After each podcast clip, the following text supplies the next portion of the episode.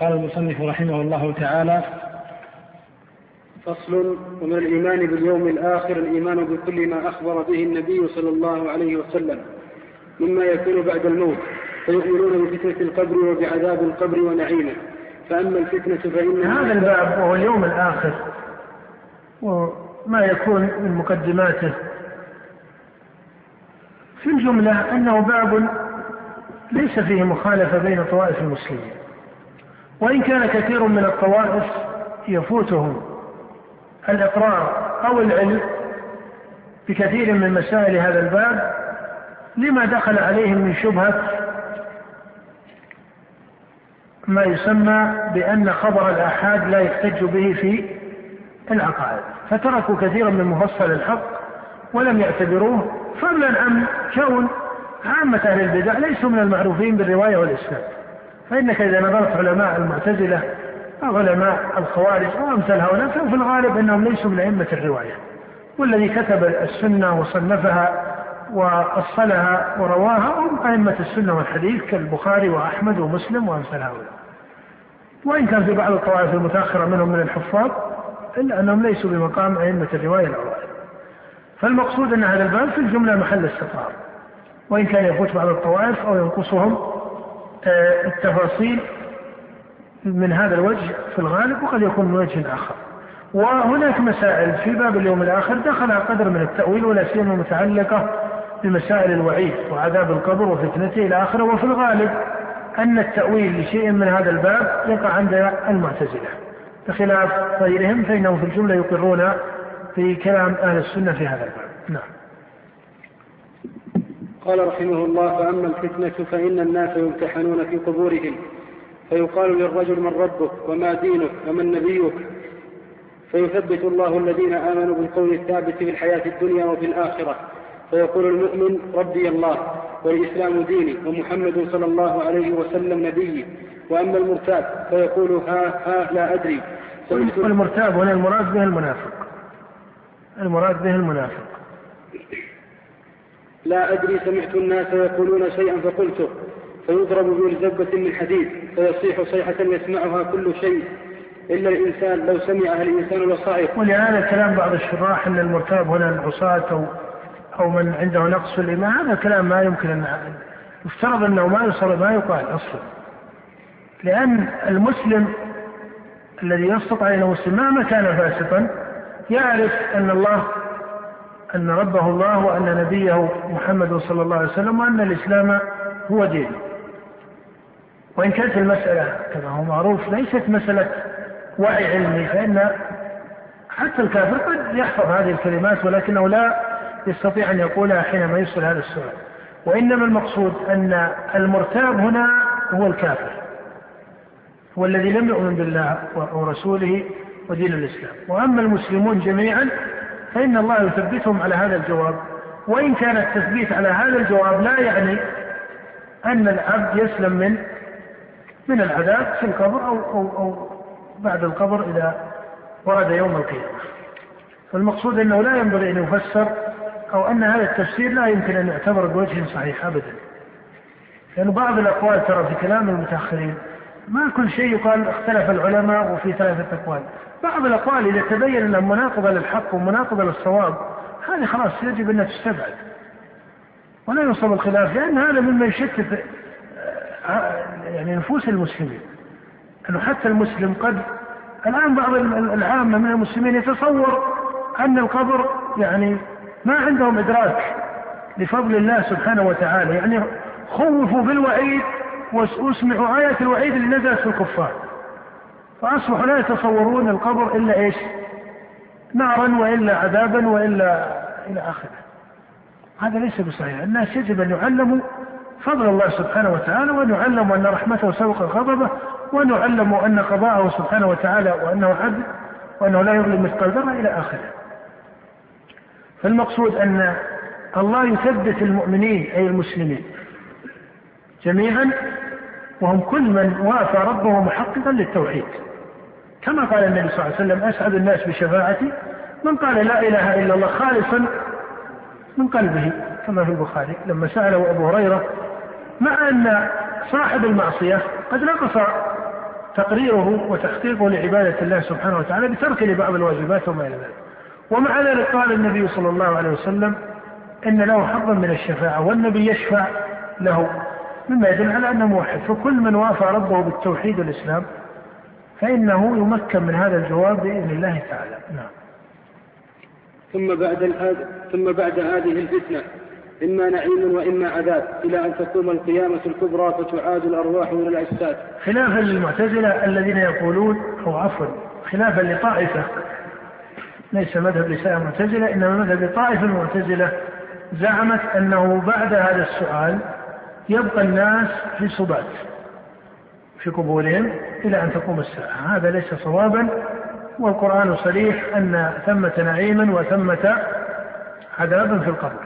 النار يعرضون عليها غدوا وعشيا. في حق آل فرعون وكفرت قوم موسى وإذا كانوا يعرضون على العذاب فمن باب أولى أن الصالحين المؤمنين يعرضون على النعيم. بل أرواحهم في الجنة كما ذكر ذلك النبي صلى الله عليه وسلم في حق طوائف من المؤمنين كالشهداء وغيرهم. نعم. وتكون القيامة التي أخبر الله بها في كتابه وعلى لسان رسوله وأجمع عليها المسلمون. فيقوم الناس من قبورهم لرب العالمين حفاة عراة غرلا وتدنو منهم الشمس ويلجمون ويلجمهم العرق فتنصب الموازين فتوزن بها أعمال العباد. فمن ثقلت موازينه فأولئك هم المفلحون. ومن خفت موازينه فأولئك الذين خسروا أنفسهم في جهنم خالدون. نعم هذه مسألة القيامة كما ذكر المصنف أنه مجمع عليها بين المسلمين. ولكن ثمة معنى أنه ما من أصل أجمع المسلمون عليه إلا وترى في كلام أئمة السنة والجماعة وخصهم الصحابة رضي الله عنهم أنه عندهم من الفقه والعلم في هذا الأصل ما ما لا يقع لغيرهم. ما لا يقع لغيرهم. فيكون لهم من الاختصاص من هذا الوجه. يكون لأئمة السلف حتى في الأصول المتفق عليها اختصاص من جهة سعة العلم والفقه في هذه الأصول وإن كان غيرهم قد يوافقهم عليها. والقيامة محل إجماع بين سائر طوائف المسلمين. لم يختلف فيها أحد منهم. وذكر المصنف أن الناس يقومون من قبورهم حفاة عراة هذا كما وصف الرسول عليه الصلاة والسلام. وتنصب الموازين والموازين ثابتة بالإجماع وفي قول الله تعالى ونضع الموازين القسط ليوم القيامة فالموازنة ثابتة بالإجماع. وأما قوله فمن ثقلت موازينه فهذا مذكور في القرآن في غير مقام في سورة القارعة والمؤمنون والأعراف وهذا المقصود به الإيمان والكفر. فإن سياقها في القرآن على الإيمان والكفر. ولا يعني هذا أن من كان مسلما عاصيا لا يكون له موازنة بل يدخل في عموم الموازنة. وإنما المقصود التنبيه على ما ذكره ابن حزم وابن القيم من أن عصاة الموحدين توزن أعمالهم. فقال ابن القيم وابن حزم وابن القيم حقيقته ناقل عن ابن حزم في المسألة. ابن حزم يقول إن من بالنسبة لعصاة الموحدين وأهل الكبائر المسلمين يقول من زالت حسناته على سيئاته بواحدة فهذا لا يعد بل يدخل الجنة ابتداء.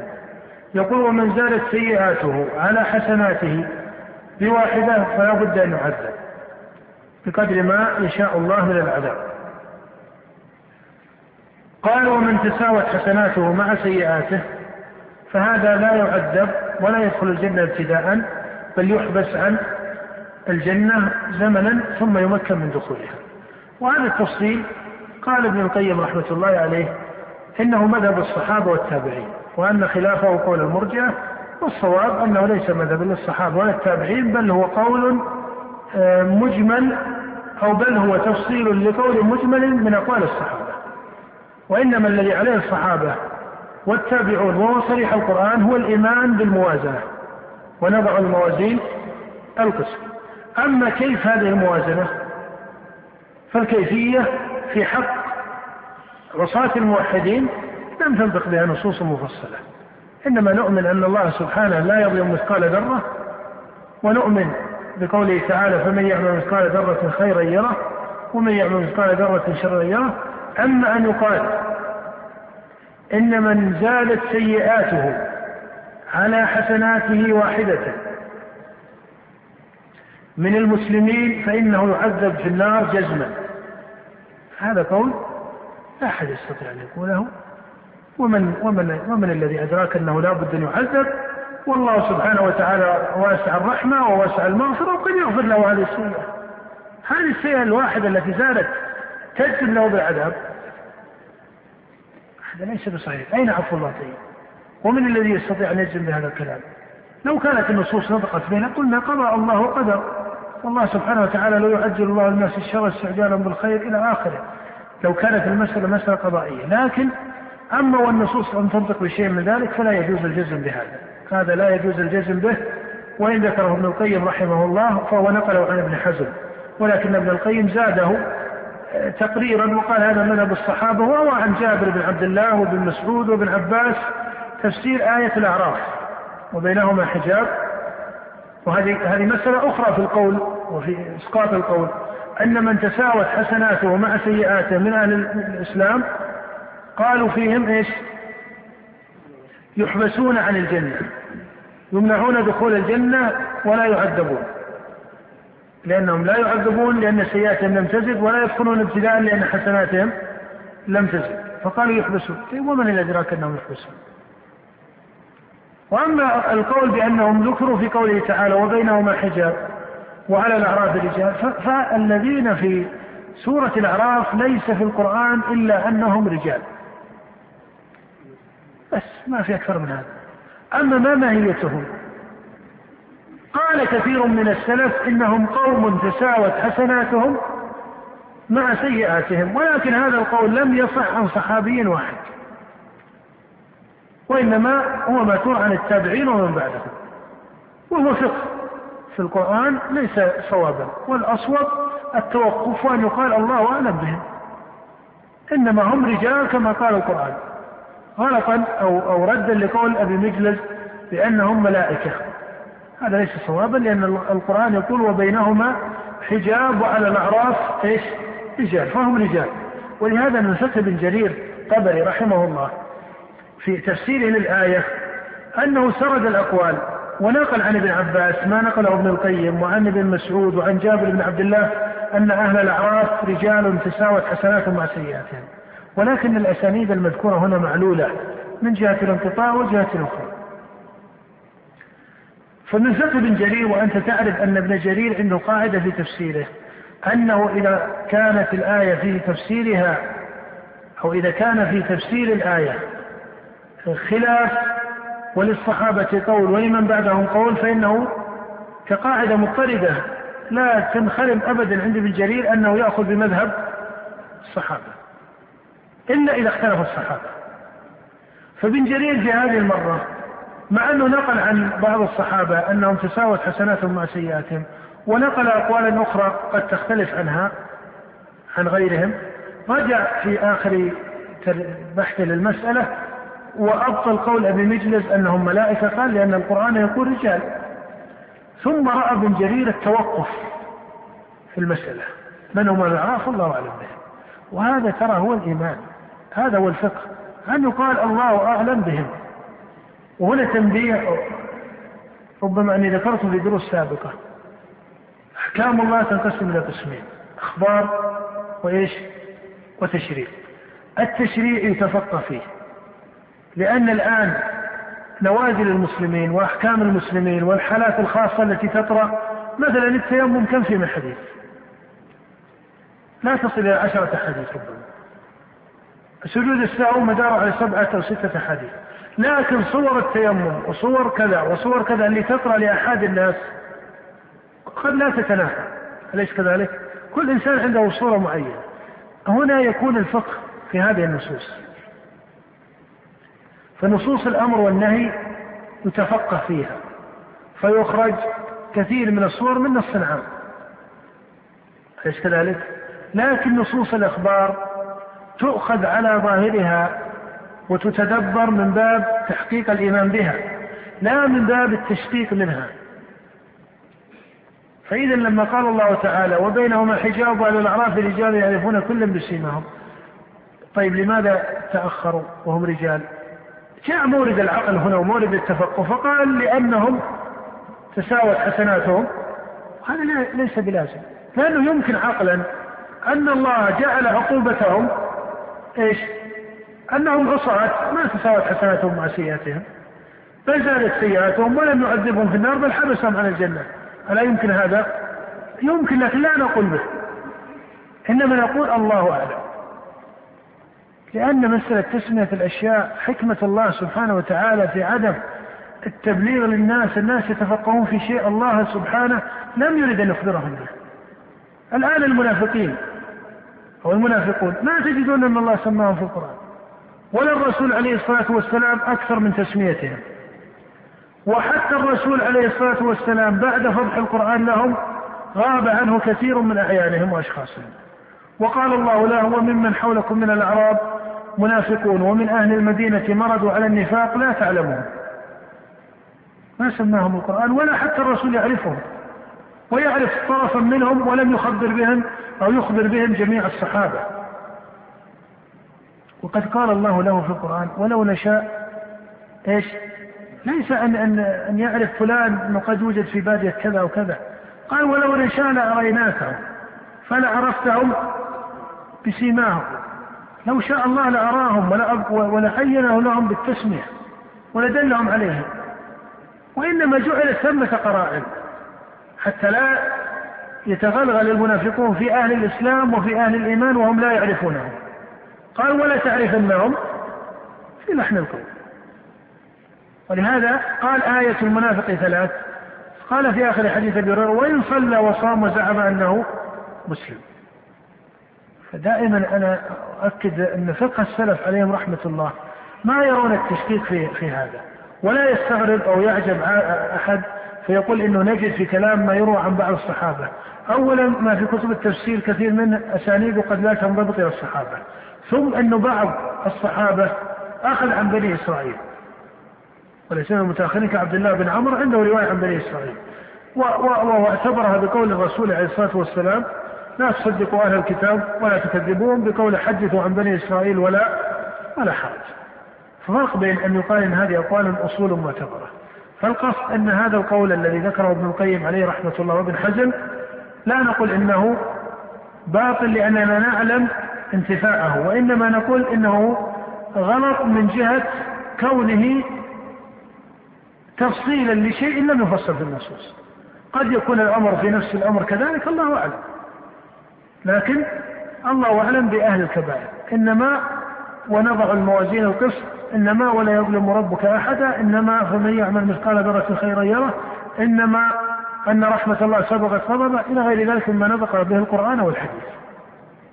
وأما التفصيل بهذه الطريقة فليس صحيحا ولا يمكن إلا بتقرير مسألة آية الأعراف وآية الأعراف فيها نحو ثمانية أقوال في تفسيرها للأئمة وأهل السنة وابن جليل وكبار المفسرين وهو الصواب يرون التوقف فيها.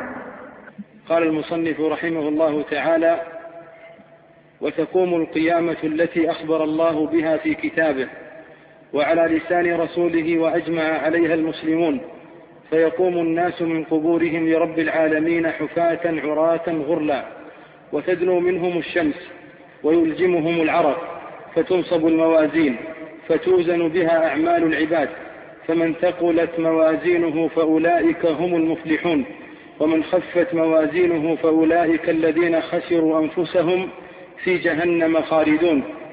وتنشر الدواوين. الحمد لله رب العالمين. وصلى الله وسلم على نبينا محمد وآله وأصحابه أجمعين. هذه الجمل في قول المصنف رحمه الله وتقوم القيامة إلى ما بعدها. هي من الجمل التي كلياتها متفق عليها بين سائر طوائف المسلمين. وهذا يعلم به أن من صنف في الاعتقاد من علماء السنة والجماعة فإن هذا التصنيف يأخذ في الجملة أو يعتبر في الجملة على وجهين. الوجه الأول أن يكون المقصود من التصنيف التقرير لمعتقد المسلمين الذي انضبط عن الصحابة رضي الله تعالى عنهم وإن لم يشتغل هنا بمسألة التمييز. والوجه الآخر أن يكون المقصود والغالب على طريقة من صنف هو إظهار الامتياز. وشيخ الإسلام ابن تيمية رحمه الله في هذا المصنف وفي هذه الرسالة وهي الرسالة الوسطية قصد فيها إظهار الامتياز أعني امتياز أهل السنة والجماعة عن غيرهم من الطوائف. وهذا يعني أن المصنف يغلب على ذكره الجمل التي فيها اختصاص عند أهل السنة عن غيرهم. بخلاف الطريقة التي كتبها أبو جعفر الطحاوي مثلا في رسالته المعروفة بالعقيدة أو بالرسالة الطحاوية. فإن الطحاوي غلب على جمله أنها جمل مشتركة بين جمهور طوائف أهل القبلة إلا من شد من الغلاة. بمعنى أنها مشتركة بين جمهور طوائف أهل القبلة المنتسبة للسنة والجماعة. فيدخل في ذلك أصناف الفقهاء في الجملة ويدخل في ذلك من يسمون بمتكلمة الصفاتية كأتباع ابن كلاب ومن تأثر بطريقته وأتباع الأشعري ومن تأثر بطريقته وأتباع أبي منصور الماتريدي والحنفي ومن تأثر بطريقته إلى غير ذلك. فإن هؤلاء يعرفون بالمنتسبين إلى أهل السنة أو بمتكلمة أهل الإثبات وهذا يقع به امتياز عن أهل البدع المغلظة الأولى كبدعة الجهمية المغلظة أو بدع المعتزلة المغلظة أو بدع الروافض وأمثال هذه البدع.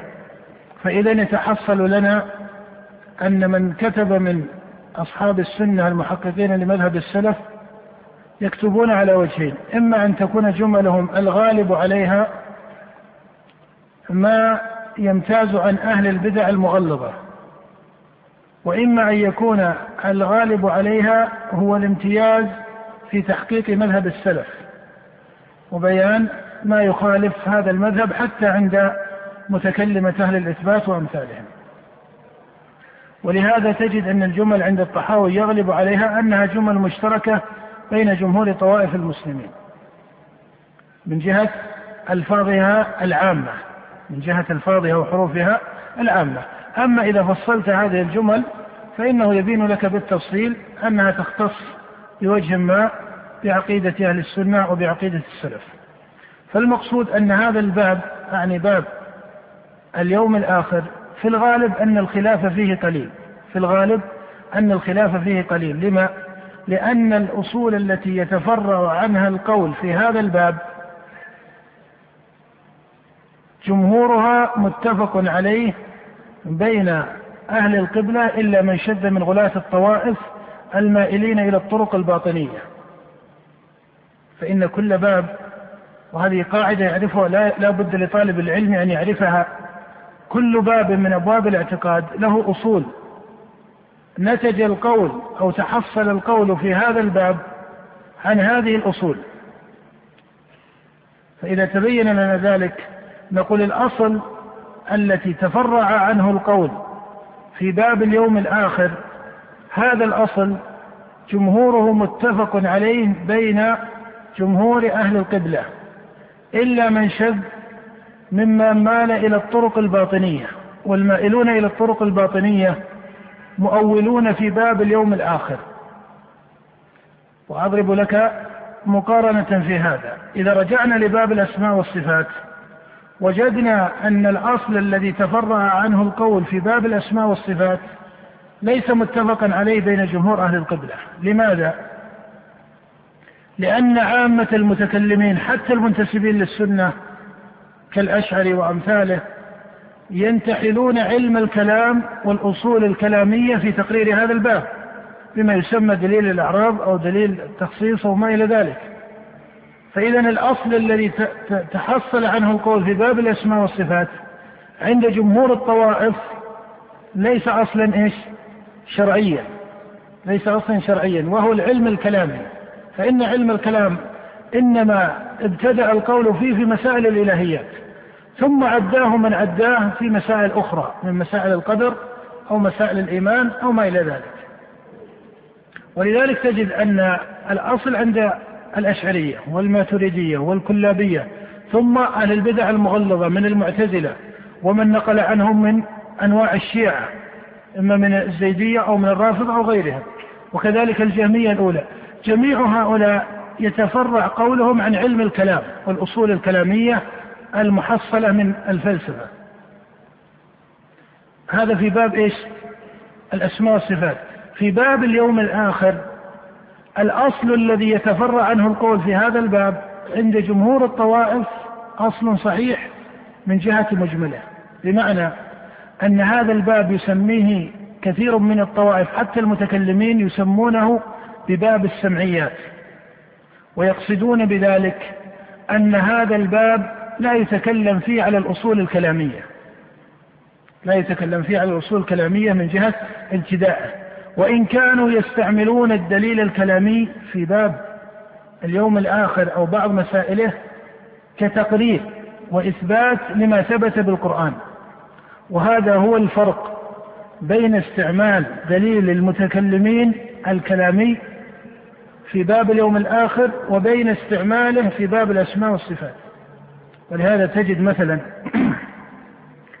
أن أبا حامد الغزالي وهو من علماء الكلام لما رد على الفلاسفة في كتابه وذكر بعض مسائل اليوم الآخر استعمل بعض الطرق الكلامية. هذا من جهة الاستدلال على الثابت في النصوص القرآنية والنبوية. فإذا النتيجة من هذا الكلام أن هذا الباب يعتبر الخلاف فيه أقل من الخلاف في غيره وأن هذا الباب جمهور الطوائف إلا من غلا أو عفوا إلا من مال إلى الطرق الباطنية تجعل الأصل في هذا الباب هو الكتاب. تجعل الأصل في هذا الباب هو الكتاب. ولهذا يكون الخلاف فيه أكثر اقتصادا من الخلاف في غيره. ومع ذلك فإن السلف وأتباع السنة المحضة أهل السنة والجماعة لهم اختصاص في هذا الباب من طرق. من جهة أنهم أكثر علما بالنصوص المفصلة لهذا الباب ولا سيما النصوص النبوية. فإنك تعرف أن أكثر الطوائف غلب عليها التقصير في تحقيق النصوص النبوية لسببين. السبب الأول عدم اشتغال علمائها بهذا العلم كثيرا. السبب الآخر ما وضعوه من القواعد الغلط في تقريرهم للدلائل النبوية كقاعدة أن خبر الآحاد لا يحتج به في هذا الباب. وعليه فثمة امتياز لأهل السنة والجماعة في هذا الأصل يعني باب اليوم الآخر. وإن كان الخلاف فيه ليس مشتهرا مع الطوائف لأن الأصل المعتبر عند جمهور طوائف المسلمين هو أصل واحد وهو الدليل النصي من الكتاب أو السنة.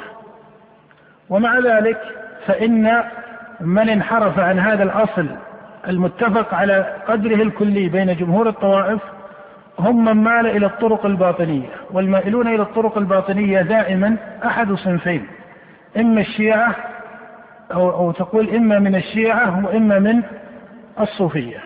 فإن غلاة الشيعة باطنية وغلاة الصوفية باطنية. والباطنية إنما نفذت أقوالهم بين بعض سواد المسلمين لما انتحلوا أحد وجهين. إما أنهم انتحلوا التشيع لآل بيت النبي صلى الله عليه وسلم وعظموا آل البيت وإما أنهم انتحلوا التنسك والعبادة والميل إلى تحقيق النسك وما إلى ذلك بأنواع من التصوف. وإن كان يعلم أنه ليس جميع الشيعة باطنية كما أنه ليس جميع الصوفية باطنية بل فيهم وفيهم. ولكن الباطنية دخلوا على سواد المسلمين بأحد هذين الوجهين. ولذلك الباطنية أصولهم في الحقيقة أو في نفس الأمر هي أصول فلسفية. هي أصول فلسفية كأمثال إخوان الصفا مثلا وما جاء في رسائلهم فإنهم منتسبون يعني إخوان الصفاء منتسبون إلى التشيع. ومع ذلك فإن حقيقة أقوالهم حقائق فلسفية محضة.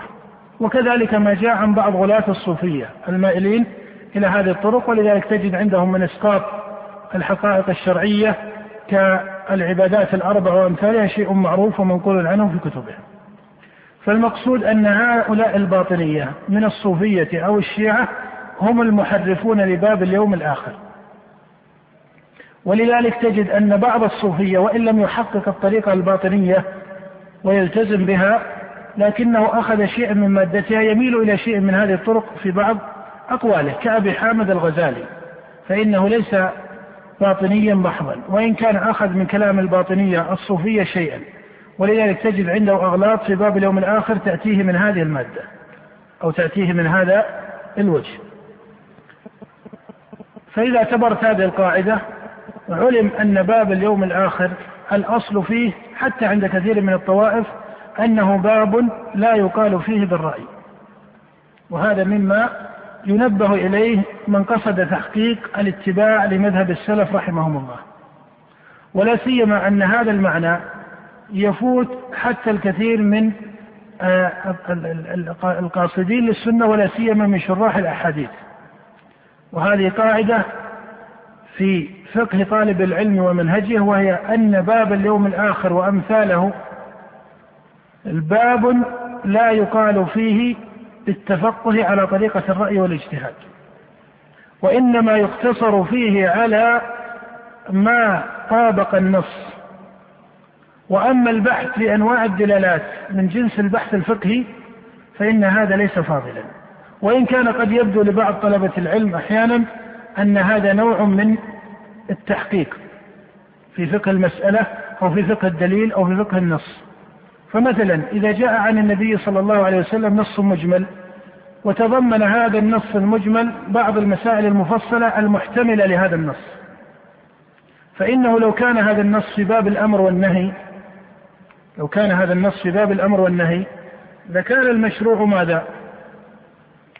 التفقه في هذا النص مع إجماله أو عدم ذلك. لكان المشروع التفقه والأخذ بأنواع الدلالات التي تعرفونها تفصيلها في كتب أصول الفقه. هذا الباب وهو باب العقائد بعامة ولا سيما الأبواب السمعية المحضة من أبواب العقائد. لا ينبغي لأحد أن ينظر فيها بالتفقه على طريقة الرأي والاجتهاد. وهذا باب محكم عند سائر السلف. ولا سيما إذا اعتبرت أن من أئمة الحديث كأحمد وغيره كانوا يأخذون على فقهاء الكوفة كثرة الرأي حتى في إيش؟ حتى في إيش؟ في مسائل الفقه والتشريع. فما بالك بهذا الباب؟ ولذلك إذا رجعت الكتب التي نقلت أقوال السلف كالتوحيد لابن خزيمة أو السنة لعبد الله أو للخلال أو للألكائي أصول السنة والجماعة وما إلى ذلك من هذه الكتب تجد أنهم إذا أتوا باب اليوم الآخر لا يذكرون عن السلف فيه إلا أقوالا كأنها هي نفس الحروف المكتوبة في القرآن.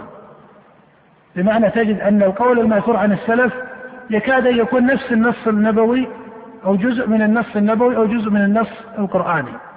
ليس عندهم كثرة تفصيل من جهة معناه كقول مثلا بعضهم في مسألة الاستواء على العرش مع أن مسألة في الصفات. ونؤمن بأن الله استوى على العرش.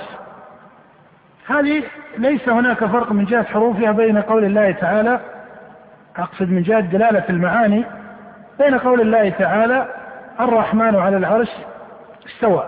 فالمعنى الذي ذكره هذا الإمام هل نقول إنه متضمن في هذه الآية أو لازم لهذه الآية أم أم أم نقول إنه مطابق لهذه الآية؟ مطابق. فالقاعدة هنا أن باب اليوم الآخر يؤخذ بطريقة المطابقة. وإن تضمنت هذه الطريقة التي أشير إليها وإن تضمنت عدم القول في كثير من الأسئلة التي ترد فإن هذا ليس مشكلا في نفسه. وهذه تشكل على البعض من جهة أنه قد يقول إذا قال قائل كذا فماذا نقول؟ وإذا ورد سؤال هل يلزم من ذلك كذا فماذا نقول؟ هنا يقال الله أعلم. ما دام أن النص ليس صريحا في هذا الخبر فإن الأصل الوقف فيه لأن باب اليوم الآخر الأصل فيه أنه إيش؟ غيب.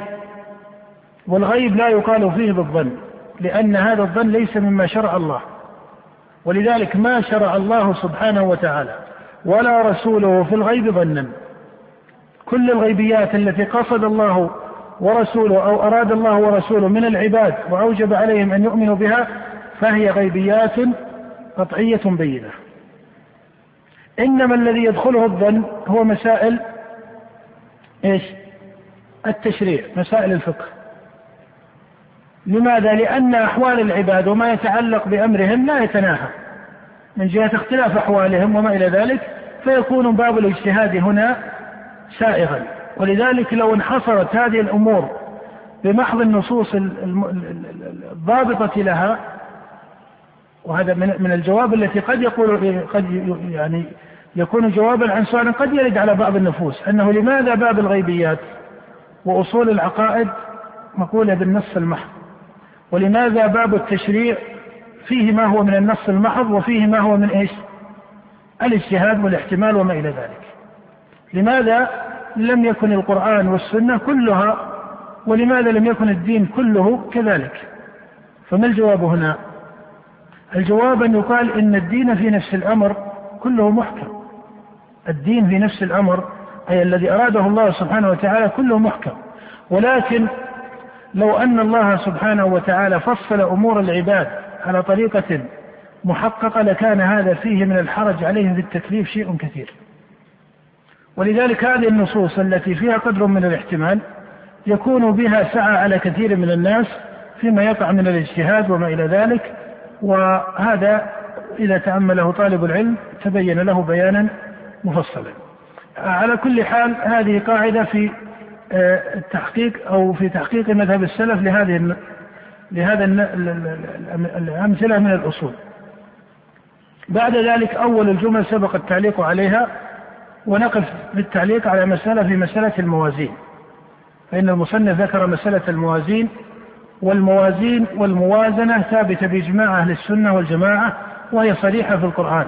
فإن الله سبحانه وتعالى ذكر الموازنة في كتابه في غير موضع كقول الله تعالى ونضع الموازين القسط وكقول الله تعالى فمن ثقلت موازينه فأولئك هم المفلحون ومن خفت موازينه فأولئك الذين خسروا أنفسهم في جهنم خالدون. إلى غير ذلك من النصوص وكذلك من النصوص النبوية. فالموازنة متفق عليها بين سائر السلف. ويقولون الله أعلم بماهية هذه الموازنة وحقيقتها وإنما الذي دلت عليه النصوص صريحا هو إثبات الموازين والموازنة وأن الله سبحانه وتعالى لا يظلم العبد شيئا. تكلم بعض متأخر أهل السنة في تفصيل في الموازنة ليس له فيما يظهر والله تعالى أعلم بالتتبع ليس له أصل في كلام السلف ولا في القرآن والسنة. وهذا الكلام أول من نقل عن ابن حزم رحمه الله. فإن أهل الكبائر من المسلمين يعرف أن قاعدة السلف فيهم أنهم تحت مشيئة الله سبحانه وتعالى على قول الله تعالى ويغفر ما دون ذلك لمن يشاء فهذه المشيئة المعلقة في القرآن في أهل الكبائر. ذكر ابن حزم تفصيلا لها وقال إن هذا التفصيل هو التحقيق لأصل الموازنة المذكور في القرآن. قال إن من زادت حسناته على سيئاته من أهل الكبائر واحدة أي حسنة واحدة فهذا يغفر له. وإن من زادت سيئته على حسناته واحدة فهذا يعذب في جهنم. أو يعذب في النار. لأن البعض يرى أن جهنم اسم مختص من أحد دركات النار قد لا يكون من حق أهل الكبائر. فالتعبير الأحق أن يقال يعذب في النار وإن كان المعنى الأول ليس مجزوما به لكن من باب الضبط الاستعمال فيقول ابن حزم إن من زادت سيئاته على حسناته من الموحدين سيئة واحدة فهذا يعذب في النار. قال فمن لفحة في النار إلى خمسين ألف سنة في النار. قال ومن تساوت حسناته مع سيئاته من الموحدين فهذا يحبس عن الجنة أي يوقف عن الجنة ولا يدخل النار ثم يدخل الجنة. قال وهؤلاء هم أهل الأعراف الذين ذكرهم الله في قوله تعالى وبينهما حجاب على الأعراف رجال إلى آخره. هذا القول ذكره ابن القيم في عداد قول أهل السنة والجماعة. وإن كان لم يصرح أنه إجماع عندهم. فجاء بعده ابن القيم رحمه الله وانتصر انتصارا مطلقا لهذا القول ونقل عن ابن حزم أن هذا إجماع عند أهل السنة والجماعة. أي نقل أن ابن حزم حكى الإجماع عليه وابن القيم جزم بأن هذا القول هو قول الصحابة والتابعين. حتى قال رحمه الله عن ابن القيم وهو يتكلم في طريق الهجرتين عن هذه المسألة قال وأما قول الصحابة والتابعين فإن كثيرا من الناس لا يعرفه. وهو المأثور عن الصحابة رضي الله تعالى عنهم ثم ذكر هذا التفصيل. وإن كان لم يقل كابن حزم بعذاب إلى خمسين ألف سنة أو ما إلى ذلك. وإنما قال ابن القيم إن من تساوت حسناته هم أهل الأعراف يحبسون ومن زادت سيئاته واحدة يعذب في النار ومن زادت حسناته واحدة يغفر له ويدخل الجنة. فجزم ابن القيم بهذا القول وجعله قول الصحابة والتابعين وقال إن خلافه هو قول المرجئة. وذكر أقوالا منكرة في هذا الباب في باب الموازنة وقال هذه الأقوال هي من البدع المعروفة عن المرجئة. ولا شك أن الأقوال الأخرى التي ذكرها ابن القيم في هذه في هذه المسألة لا شك أنها أقوال غلط. لا شك أنها أقوال غلط بمعنى أنه إذا قيل إن قول ابن القيم ليس صحيحا فلا يلزم من ذلك أن يكون الصواب هو إيش؟ هو أحد الأقوال التي ذكرها فإنه ذكر للناس أقوالا في هذا ثم قال إن هذا ليس إلا قول المرجئة وأما الصواب المأثور عن الصحابة والتابعين وما إلى ذلك فذكره. وإنما الصواب أن يقال إن كل الأقوال التي ذكرها ابن القيم ليست صحيحة ويوافق على أن ما ذكره عن الطوائف ليس صوابا من جهة السنة ولكن القول الذي انتصر له إنما أخذه عن ابن حزم. ولذلك ابن القيم رحمه الله إذا انفرد بمسألة فيها غرابة في الغالب أن مادته فيها من ابن حزم سواء في مسائل الاعتقاد التي قد لا تكون أصولا أي التي محلها القلب وهي مسائل السمع أو مسائل التشريع ومسائل الفقه. فإنه قرأ لابن حزم كثيرا كابن تيمية رحمه الله. يعني أن ابن القيم وشيخ الإسلام ابن تيمية من أكثر من قرأ لابن محمد بن حزم. ولكن استفادة ابن تيمية من ابن حزم كانت أحكم ولذلك لم يدخل معه في أصل مشكل بخلاف ابن القيم فإنه قد يأخذ عن ابن حزم بعض الأصول أو المسائل التي ليست محققة ويستعمل أحيانا طرقا في الاستدلال ليست منضبطة كاستعماله لطرق التضمين والتلازم في المسائل وهذه ابن حزم نفسه فيها كبير. استعماله لطريقة الفهم في أقوال المتقدمين أحيانا إذا أراد أن ينتصر لقول ما وأن هذا القول هو قول لفلان وفلان وفلان من أعيان السلف فيأخذ من أقوالهم بالفهم. فهذه الطريقة أحيانا ينتحل ابن القيم وإن كان ليس كابن حزم فيها. فالمقصود أن هذا القول غلط من جهة الدليل وليس صوابا وابن القيم رحمه الله مادته فيها منقولة عن ابن حزم وإنه أول من تكلم بهذا. وإنما الصواب هنا هو الطرد للقاعدة السابقة وهو أن القرآن والسنة ذكر الموازنة وأما أهل الكبائر فكيف يكون أمرهم؟ فيقال إن هذا إيش؟ مما مما سكت عنه القرآن والسنة. أما استدلال ابن القيم وابن حزم بقول الله تعالى فمن ثقلت موازينه فأولئك هم المفلحون ومن خفت موازينه فأولئك الذين خسروا أنفسهم. والآية في أو هذا المعنى وهذه المقارنة جاءت في سورة الأعراف وفي سورة المؤمنون وفي سورة القارعة فهذا ليس صوابا. لأنك إذا قرأت هذه المواضع في القرآن وجدتها صريحة أنها في سياق إيش؟ المسلمين والكفار. لأن الله يقول في سورة المؤمنون ومن خفت موازينه فأولئك الذين خسروا أنفسهم في جهنم خالدون. تلفح وجوههم النار وهم فيها كالحون. ألم تكن آياتي تتلى عليكم فكنتم بها تكذبون فالآيات صريحة أنها في المسلمين والكفار. فإذا هذا النوع من الدليل ليس محكما. وأما قوله تعالى ونضع الموازين القسط. استدل بها ابن القيم وابن حزم. قالوا والقسط هو العدل والعدل أن من زادت حسناته كذا ومن زادت سيئاته كذا فهذا ليس صوابا. وإنما العدل هو عدم الظلم. وإنما العدل هو عدم الظلم. ولذلك إذا قيل إن الله سبحانه وتعالى يغفر لمن زادت سيئاته على حسناته واحدة هل هذا ينافي الآية؟ هل هذا ينافي العدل؟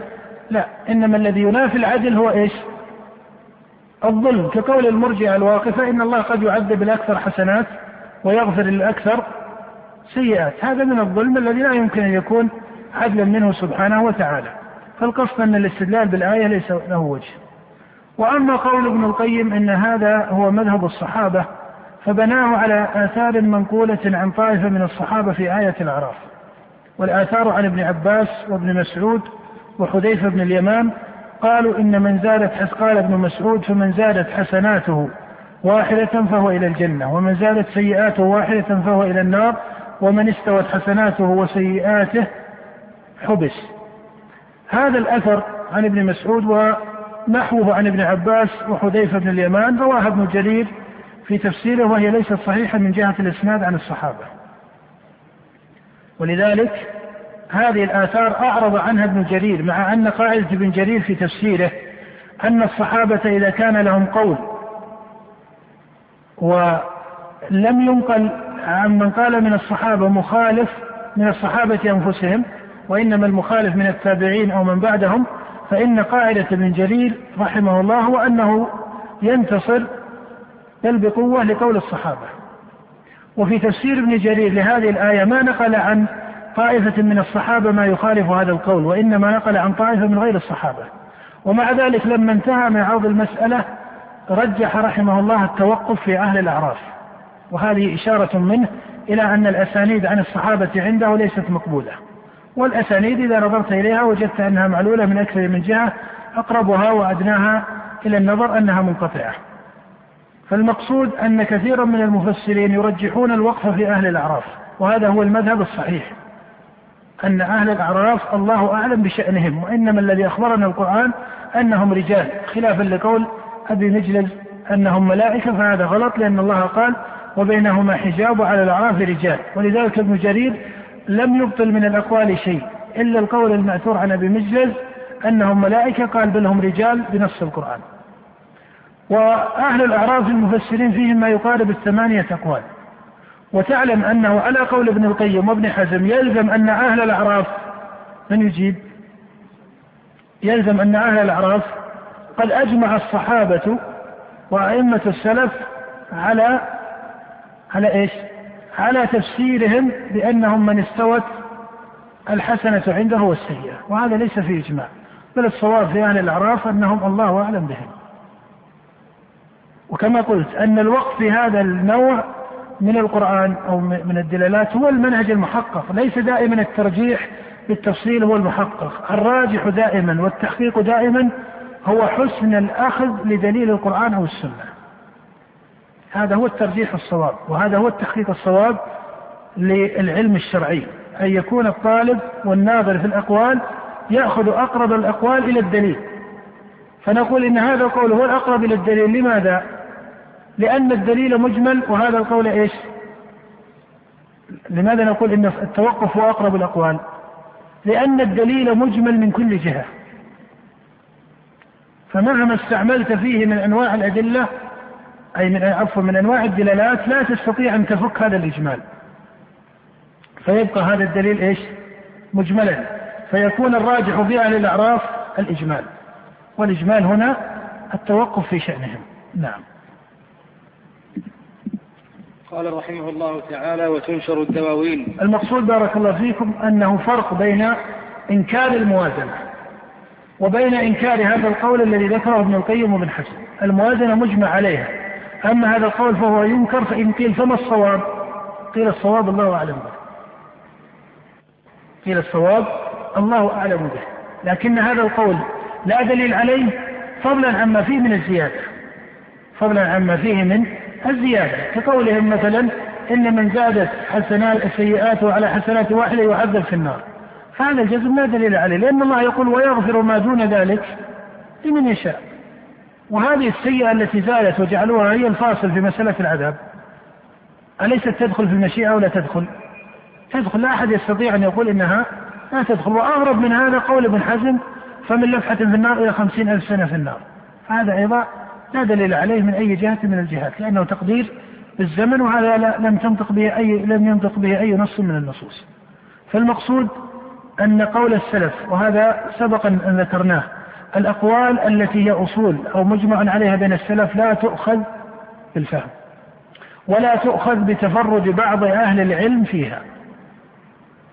بل لا بد أن يكون القول إن كان محكيا بالتواتر فلا بد من أن تكون الألفاظ عن السلف متواترة.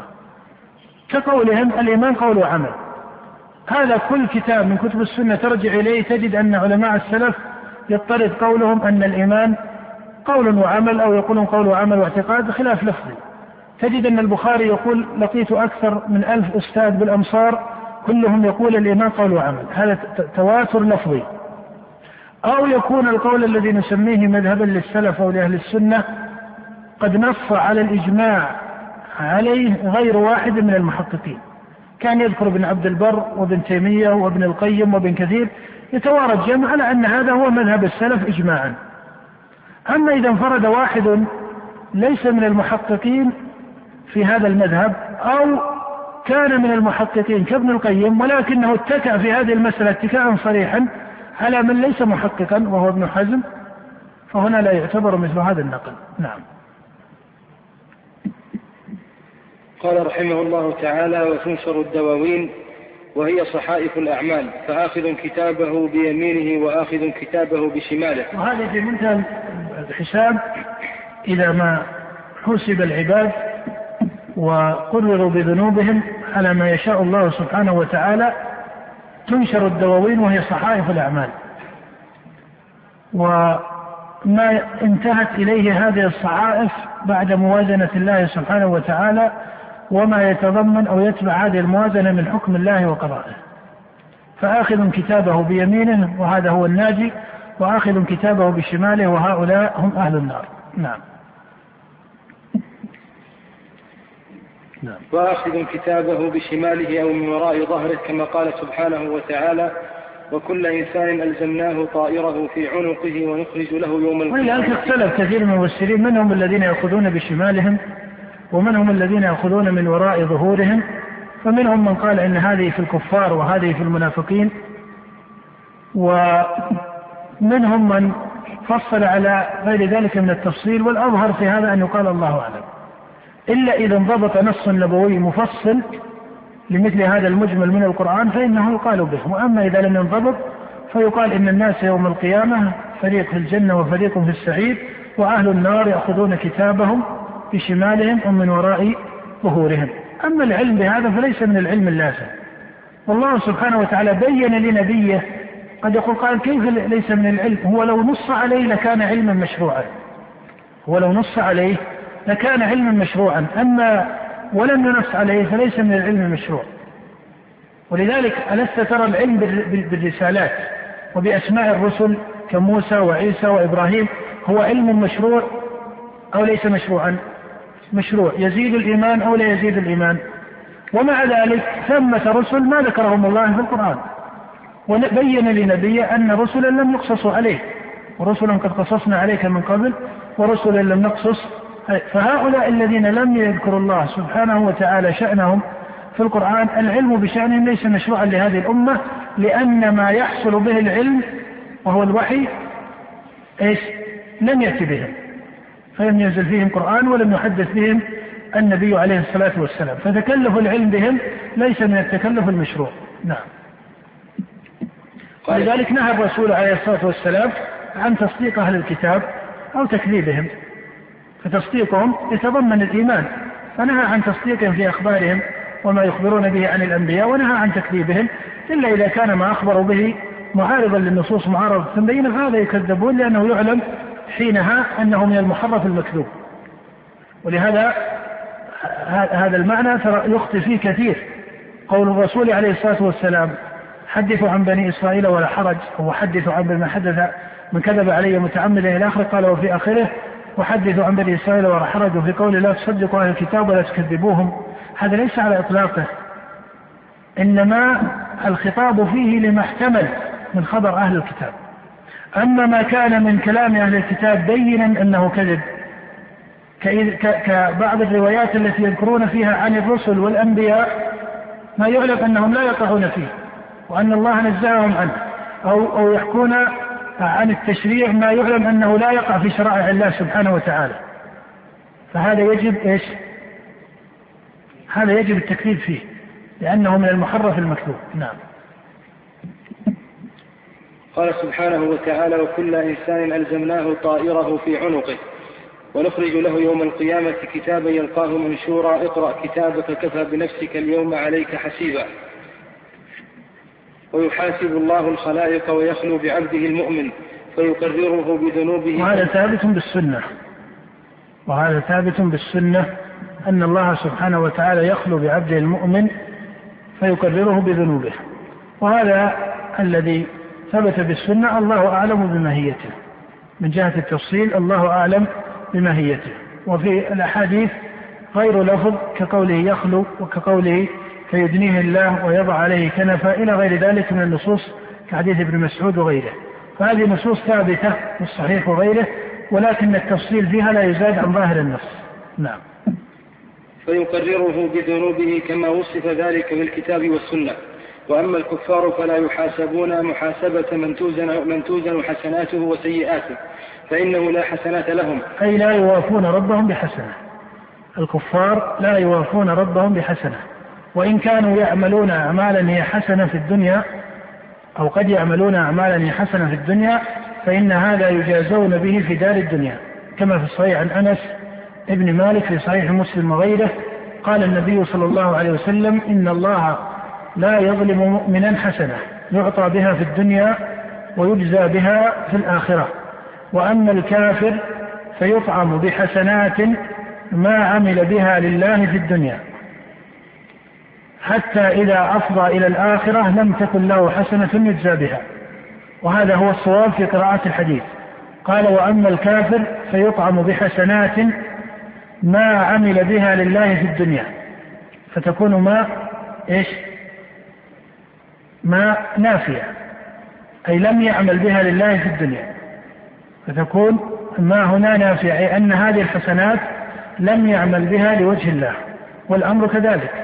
فإن الكفار وإن كانوا قد يفعلون فعلا حسنا كبر الوالدين مثلا أو كصلة الرحم أو كالعتق أو كصدقات وبر وما إلى ذلك فإن هذا وإن كان خيرا وحسنة فإنه ليس المقصود عندهم هو وجه الله سبحانه وتعالى.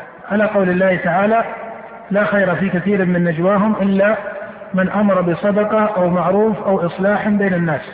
ثم قال ومن يفعل ذلك ابتغاء مرضات الله فسوف نؤتيه أجرا عظيما. فالقرآن والسنة تبينان أن الكفار يوافون أو يجازون بحسناتهم في الدنيا ولا يوافون ربهم بحسنة. نعم. ولكن تعد أعمالهم فتحصى فيوقفون عليها ويقرون بها ويخزون بها. وفي عرصات القيامة الحوض المورود للنبي صلى الله عليه وسلم. الأقوال الأقوال هنا في مسألة المحاسبة. هل الكفار يحاسبون أو لا يحاسبون؟ بعض المتأخرين من أصحاب الأئمة أطلق أنهم يحاسبون وهذا ذكره المصنف في فتاواه قال إن بعض أصحاب أحمد وغيرهم قال إنهم يحاسبون وبعضهم قال إنهم لا يحاسبون قال والصواب التفصيل. هذه الطريقة التي يستعملها ابن تيمية رحمه الله وابن القيم كثيرا وكثير من المتأخرين يستعملون مثل هذه الطريقة. أن يقولون بعضهم قال كذا وبعضهم قال كذا والصواب التفصيل. لابد لطالب العلم أن ينتبه إلى أن هذه الأقوال ثلاثة أقوال أو أربعة أقوال ثم يقال والصواب التفصيل. قد يكون الصواب التفصيل. الصواب هنا من حيث اللفظ أو من حيث المعنى. الصواب هنا من حيث اللفظ أو من حيث المعنى. الصواب في هذه المسألة من حيث اللفظ. بمعنى أنه إذا قيل الصواب التفصيل فقد يكون الصواب من حيث المعنى.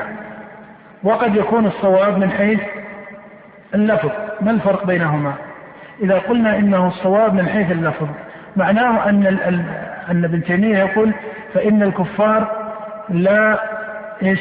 الحرف عندك النص؟ ولكن الكفار تعد أعمالهم. نعم فلا يحاسبون محاسبة من توزن حسناته مع سيئاته لأنهم لا حسنة لهم ولا يوفون ربهم بحسن.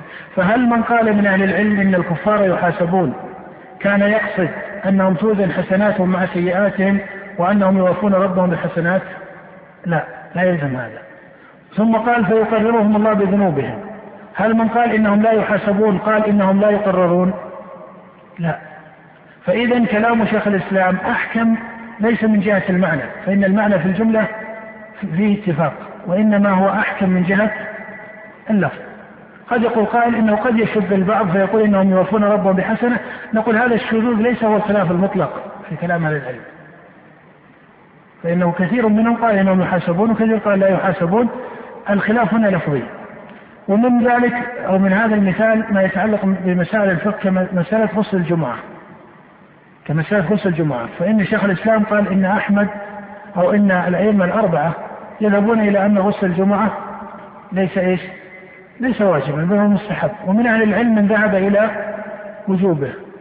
وفصل ابن تيمية وانتصر لهذا ابن القيم أن من كانت به رائحة يتأدى منها الناس فيجب عليه الغسل ومن لم يكن فلا يجب عليه.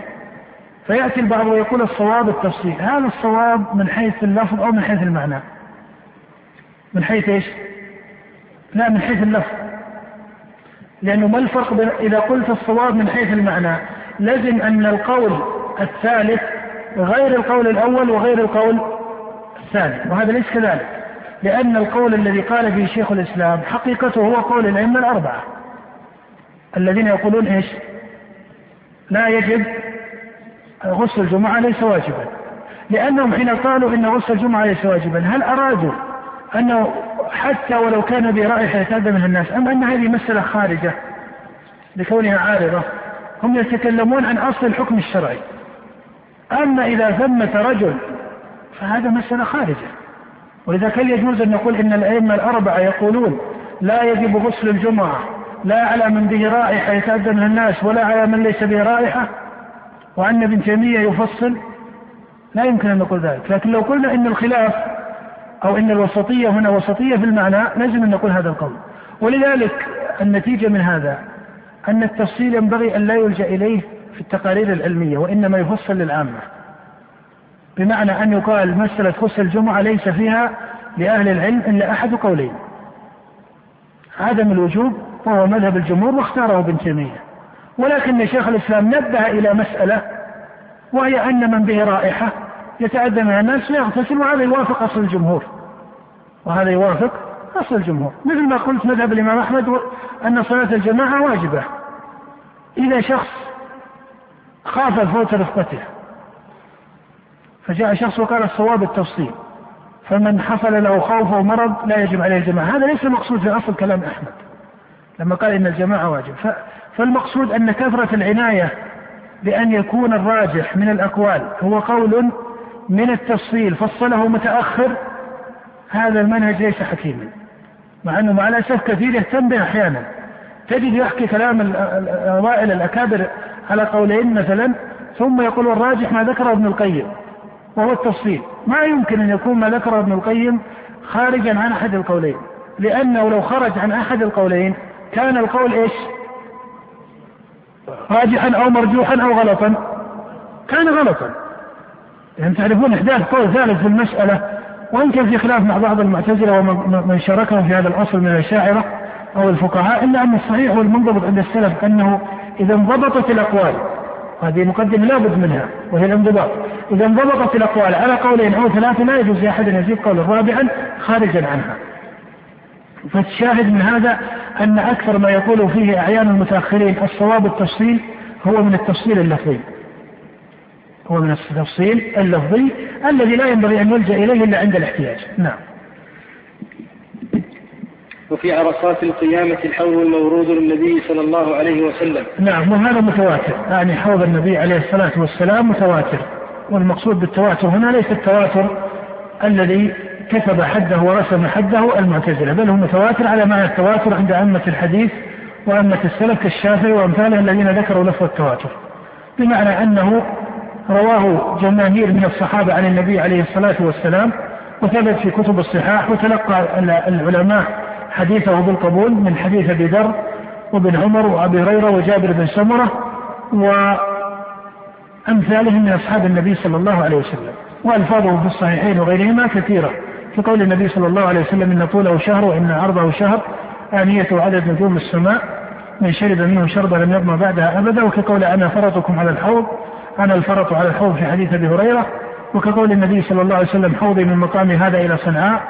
حوضي ما بين جرباء وعدرك كما في حديث ابن عمر إلى غير ذلك من التحديث إما الزمان وإما المكان في حوض النبي عليه الصلاة والسلام. وهو على نهر الكوثر.